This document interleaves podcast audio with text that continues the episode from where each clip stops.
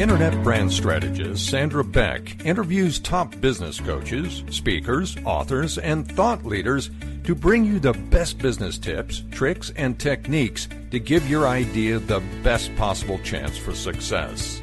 From writing your first novel, to telecommuting from home, to taking your small business to infinity and beyond. Now here's your host, Sandra Beck. Hey everybody, this is Sandra Beck and I'm here with Bill O'Hearn and we're talking about hitting midlife. And Bill, I got to tell you, when I was growing up, I thought, oh my God, 50 seems so old. I couldn't imagine myself ever being 50. Now that I am 50, I love every minute of it. It is so much fun. I wish I had known how great it could be at 50, because honestly, in my 20s, I was building, getting educated. Then in my 30s, I'm building my business, building my family. In my 40s, everything crashes, falls around, down around my ears. And in my 50s, I'm having a ball. And who knew this would happen? But you did, because you know something about how the ancients used to view the magical age of 50. I'm Sandra. This is one of my favorite topics, and it's definitely my second book. And what you said is so powerful, because what you think you know in your 20s, what you think you know in your teens is like, okay, I know, I'm getting through high school. You get to your 20s, like, gosh, I kind of know everything. I'm 28. Like, what's there to know? For me, I had already made some good money. I was living in London. I'm like, I know everything. I get to my 30s. I'm like, man, I didn't know anything in my 30s. I didn't know anything in my 20s. I get to my 40s and I'm like, God, I didn't know diddly-do. And like you said, so our 50s is so powerful, and it is a powerful time frame. Because as we were saying before, in the ancient cultures, kind of the original cultures, the men, let's use just men for a second, really weren't taken seriously until they got to their 50s, because it's water under the bridge. You have to have what Daniel Goleman calls emotional intelligence. And emotional intelligence is your emotional brain and your rational brain coming together. And they really powerfully start coming together in your 50s, 60s, and 70s. In fact, Daniel Goleman says, just real quickly, he's like, success for a male or female, once they get 20 plus years into their career, all their success is based on EQ, not IQ. All their success is based on emotional awareness, knowing the room, and using the experience of your 40s. Now you're into your 50s that you didn't have in your 30s. Right. So, you and I look at a really successful manager or business, whatever it is, he's 35, 36, fantastic, super smart, super successful.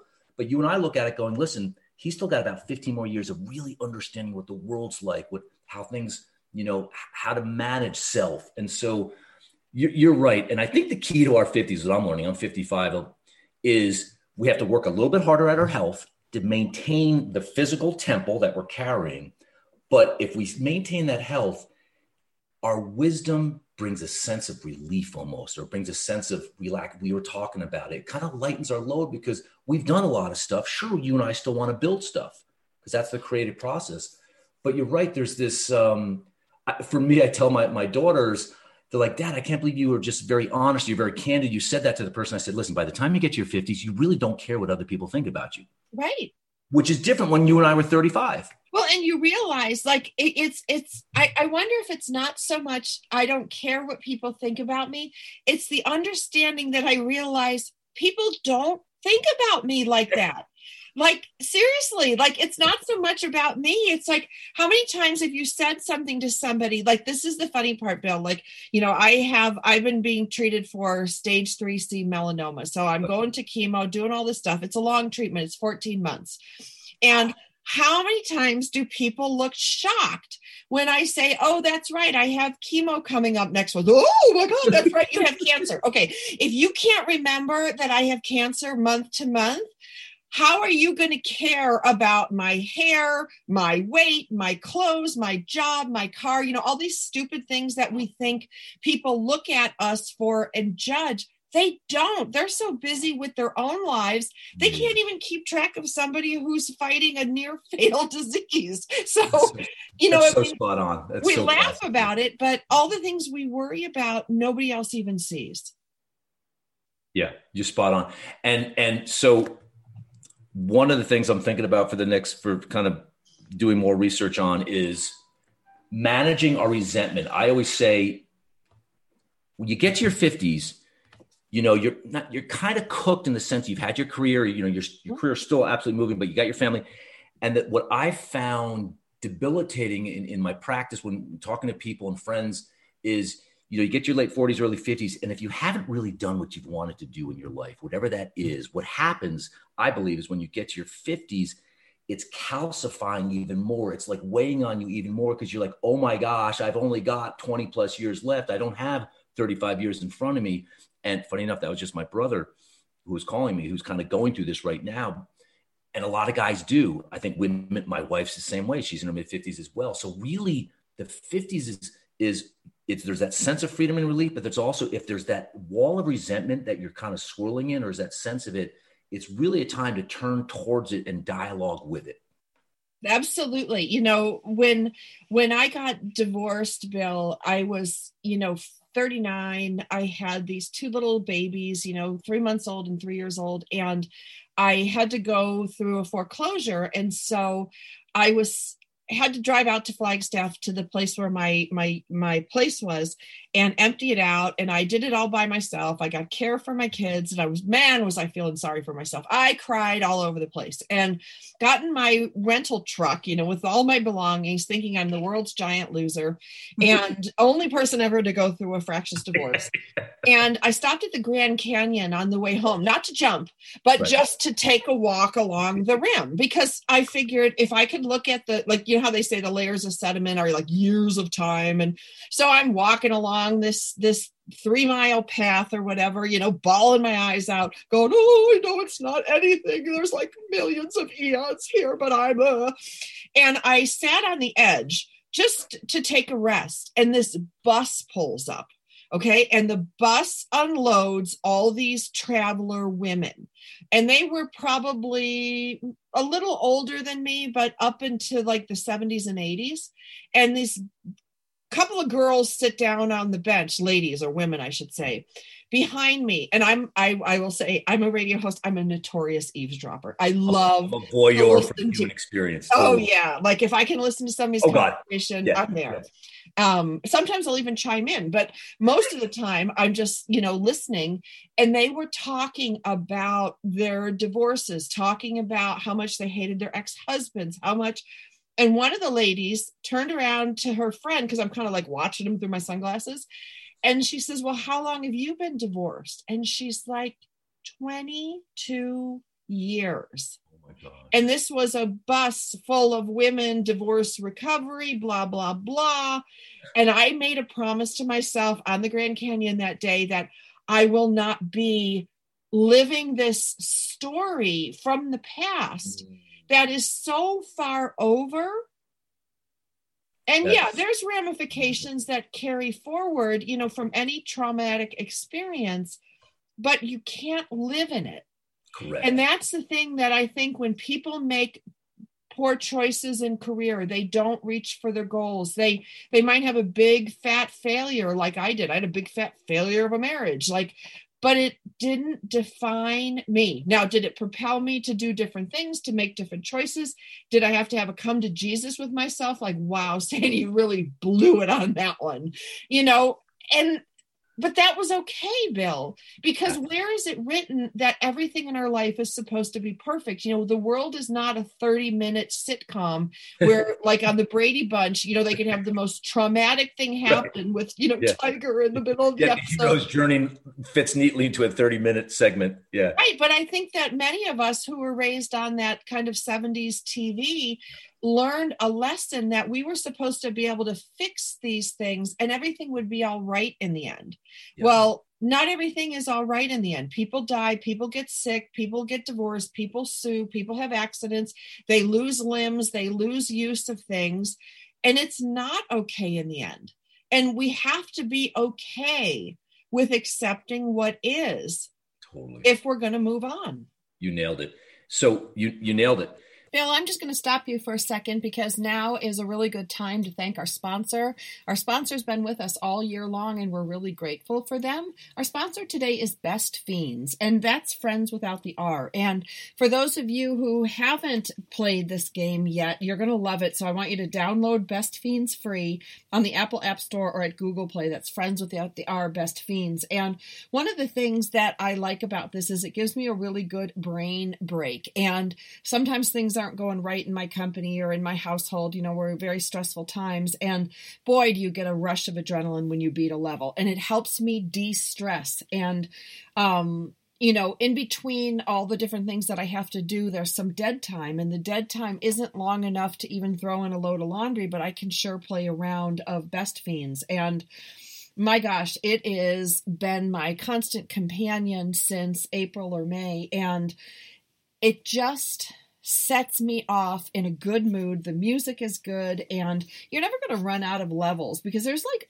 5,000 and counting. So if you can even get to 3,000, I'd be amazed. And there's always an update, and there's fun challenges and, you know, all sorts of different themes that they have for the holidays. So that's kind of fun. And boy, don't blame me if you end up totally obsessed like I am. So download Best Fiends free today on the Apple App Store or Google Play. That's Friends Without the R, Best Fiends. You're going to be glad you did because the music is good. The characters are cute. It's kind of a little take me away moment, and I can reset and then go back to my daily life. So go ahead, download Best Fiends free today in the Apple App Store or Google Play. That's Friends Without the R. You'll be glad you did. Now, Bill, you wanted to tell me a little bit about your favorite quote coming from Carl Jung. Carl Jung, the greatest, probably one of the top five greatest thinkers of all time. That's my, you know, humble New Jersey opinion. He says one of the most powerful things he ever said was, in order to change anything, we have to accept it. Yeah. And so talking about being in our 50s and having a chunk of resentment, whatever it is, career, family, you know, making the wrong decisions when you're 32. So we can talk about, okay, I'm going to go back and accept it. Okay. All right. I just accept it. No. You have to vibrationally accept it. So what we do in our practice is we take these 50-year-olds and we relax them, and we go back to when you were 32, and you actually relax. And in the inner space, you dialogue with that 32-year-old going, at 32, you only knew what you knew. Right. And so at some point you vibrationally in your feeling state, in your feeling body, go, God, I made that decision. I mean, I could do it right now. 15 years ago, I had a choice, and I've been kind of beating myself up a little bit over the last couple of years. And I finally went back and I hung out with that 39-year-old myself. And you know what? We both decided that's all I knew. Right. And so if you can just kind of loosen up have that dialogue, it'll loosen up the resentment in your 50s. Because I think resentment and frustration is really the only barrier to having this celebratory experience in our 50s, Sandra. I really do. Because then I love my 50s. Like, this is great. You know, and then you have those pockets of like, oh my God, what am I doing? How many, blah, blah, blah. You'll always have them. But I think freeing yourself up by kind of really, really vibrationally accepting something. And then I can come forward today and make changes, because we struggle to make changes if resentment has just got its grip on us. That's kind of my take. It's like an ugly, unwelcome relative that won't leave the house, or like a big, heavy backpack full of rocks. Totally. And it's right in front of the door. Around. Yeah. And it's right in front of the door, and it's so hard to move. And you're like, if I could just move that old aunt or that box of rocks away. But it takes emotional work. And I think that's the biggest thing, is that the hardest thing for all human beings is to go back to old feelings. Yeah. Because we have to go back to, at some level, we don't dwell on them. We go back to understand what was the information and the lesson. Life is a lesson. It's constantly unfolding, and life is the teacher.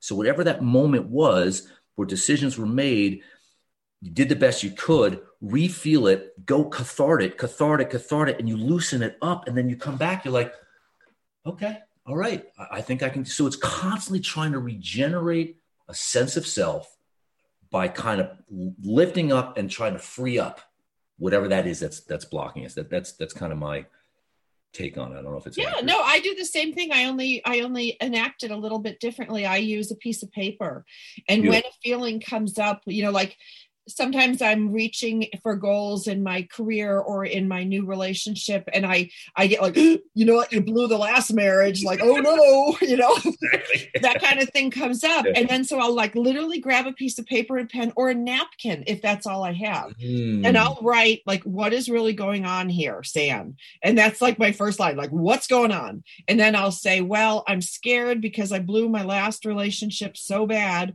that I'm afraid I'm going to wreck this one. And then I'll say to myself, like, well, let's go back and talk to old Sam. What didn't you know?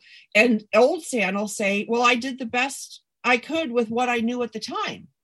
And then I'm like, okay, so thank you for that. I'll do the best I can do, you know, at this time, because I think, Bill, as I look at all the big mess ups in my life, and I'm one of those people who doesn't mess up a lot. I save them all for one giant mess up. Like, I don't have a lot of little ones. I just have some big fat lobby, you know, fly balls into like, you know, center field. Oh, that's great. You know, but most of it is the lesson. If you're looking for the lesson and you can't find it, the lesson for me is always, you're human. It happened. It's okay. And you have to forgive yourself and move on. Yeah. Because we can't go back, you know, that'll fit for divorce. That'll fit for, you know, job mistakes or critical things. You can go to jail. You can do all sorts of things. Yeah. The story is different, but the theme is the same. Absolutely. You did it, own it, you know, make your reparations. If that's what you need to do, say you're sorry, do something nice for someone. If, you know, in places in my life where I wasn't, you know, the shining example of virtue, I can go and do something like raise pajamas for the Pajama Project or dump a bunch of toys in the Toys for Tots. I can do something physical with what I have. I can volunteer my time. Yeah. I can pay it back spiritually. Yeah. Maybe I can't reach that person. They're dead. Maybe I don't want to reach that person because I have a restraining order against them. I mean, you know, all sorts of good things like that. But what's beautiful, you're talking about like, making your amends with yourself and then putting that energy out there, right? So yeah. when the human puts energy out there, there's all the science behind it. The energy that it brings back and that sense of connection and wholeness is like tenfold. Yeah. And what happens is the resentment and stuff, we then, it's literally, again, we calcify. So we're not putting ourselves out there and we're holding back. And if you're not living, you're dying away a little bit. So I love what you're talking about. I mean, it's just so, it's the work that's got to be done, you know, and I think that's what's the opportunity in our midlife. You know, they call it a mid, actually means opportunity. You know, and again, you have to do the work, but no, it's awesome. Well, and you have to say it out loud. You know, as a radio host for almost 20 years, I've learned the power of saying it out loud. You know, a lot of people will say they don't want to talk about their divorce. They don't want to talk about they got fired. They don't want to talk about, you know, the mistakes they made or the things they did. Maybe they cheated on someone, they lied on something, whatever. When you say it out loud, you realize like, it's not scary and people don't care. I mean, unless maybe I said I'm a serial killer and I have it in my basement, you know, people are going to care. Yeah. But most of the stuff we carry, that deep, dark shame part of us, our shadow side, like, oh my gosh, this happened to me. And, oh, you know, I'm so embarrassed. I'm so ashamed. I'm so blah, blah. Oh, screw it. Yeah. If you just say it, most of the time, people will laugh. You will laugh. It'll be uncomfortable for a moment, and then it's over. And people don't walk around after the fact going, oh, Bill O'Hearn did this. Did you know that when he was 24, he lied on his tax returns? You know, nobody does that. Yeah, and you know, on a much bigger scale, which is so what you're saying is so spot on. The amount of time people think about me is basically zero. And that was one of the biggest insights I got in therapy like 25 years ago. The therapist was like, well, you realize, Bill, you're really worried about blah, blah, blah.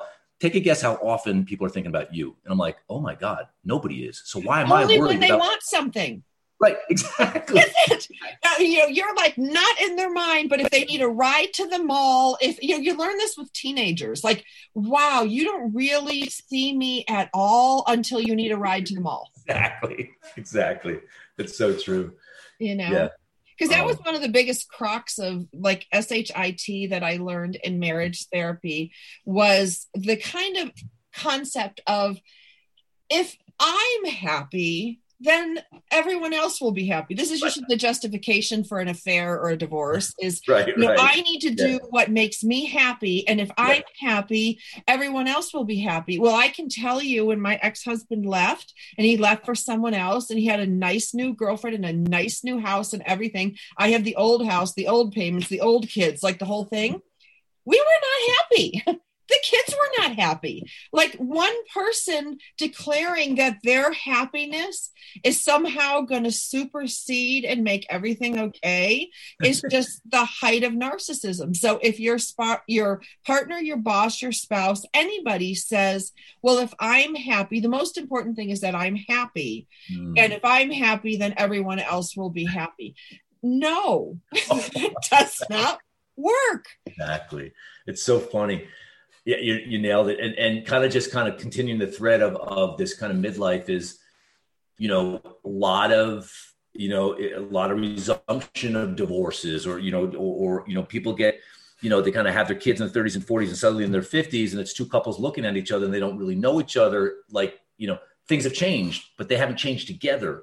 Right. You see, pretty big statistics on people ending up getting divorced after 15, 20 years of marriage into their late 40s and early 50s.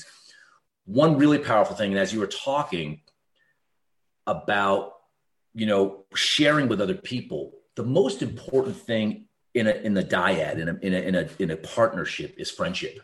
Yes.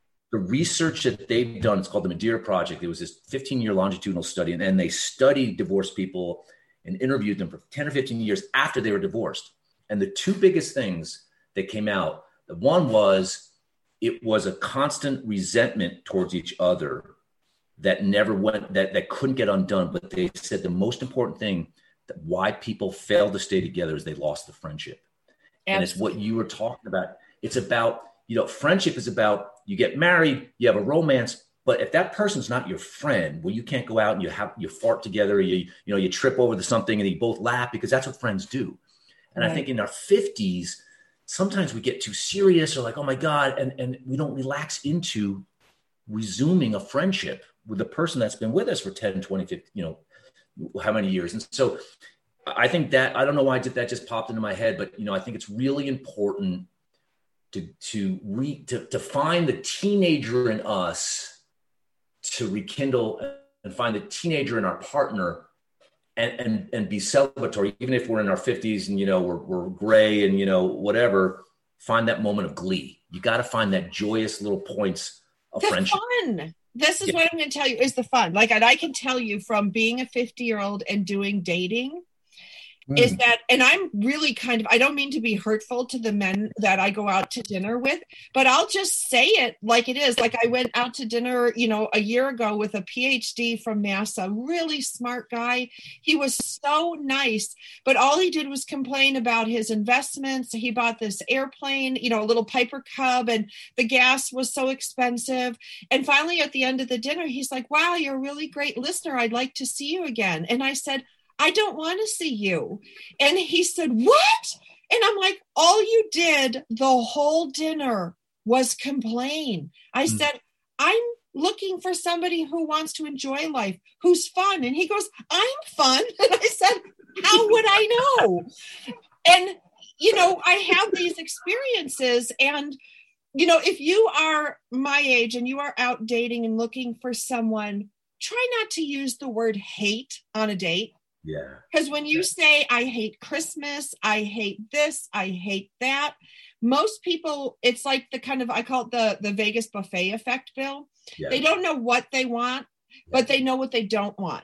Gosh. So sitting down and telling you a laundry list of the things that you don't want isn't going to get you what you want. And I'll tell you the two people in my life that have captured my heart.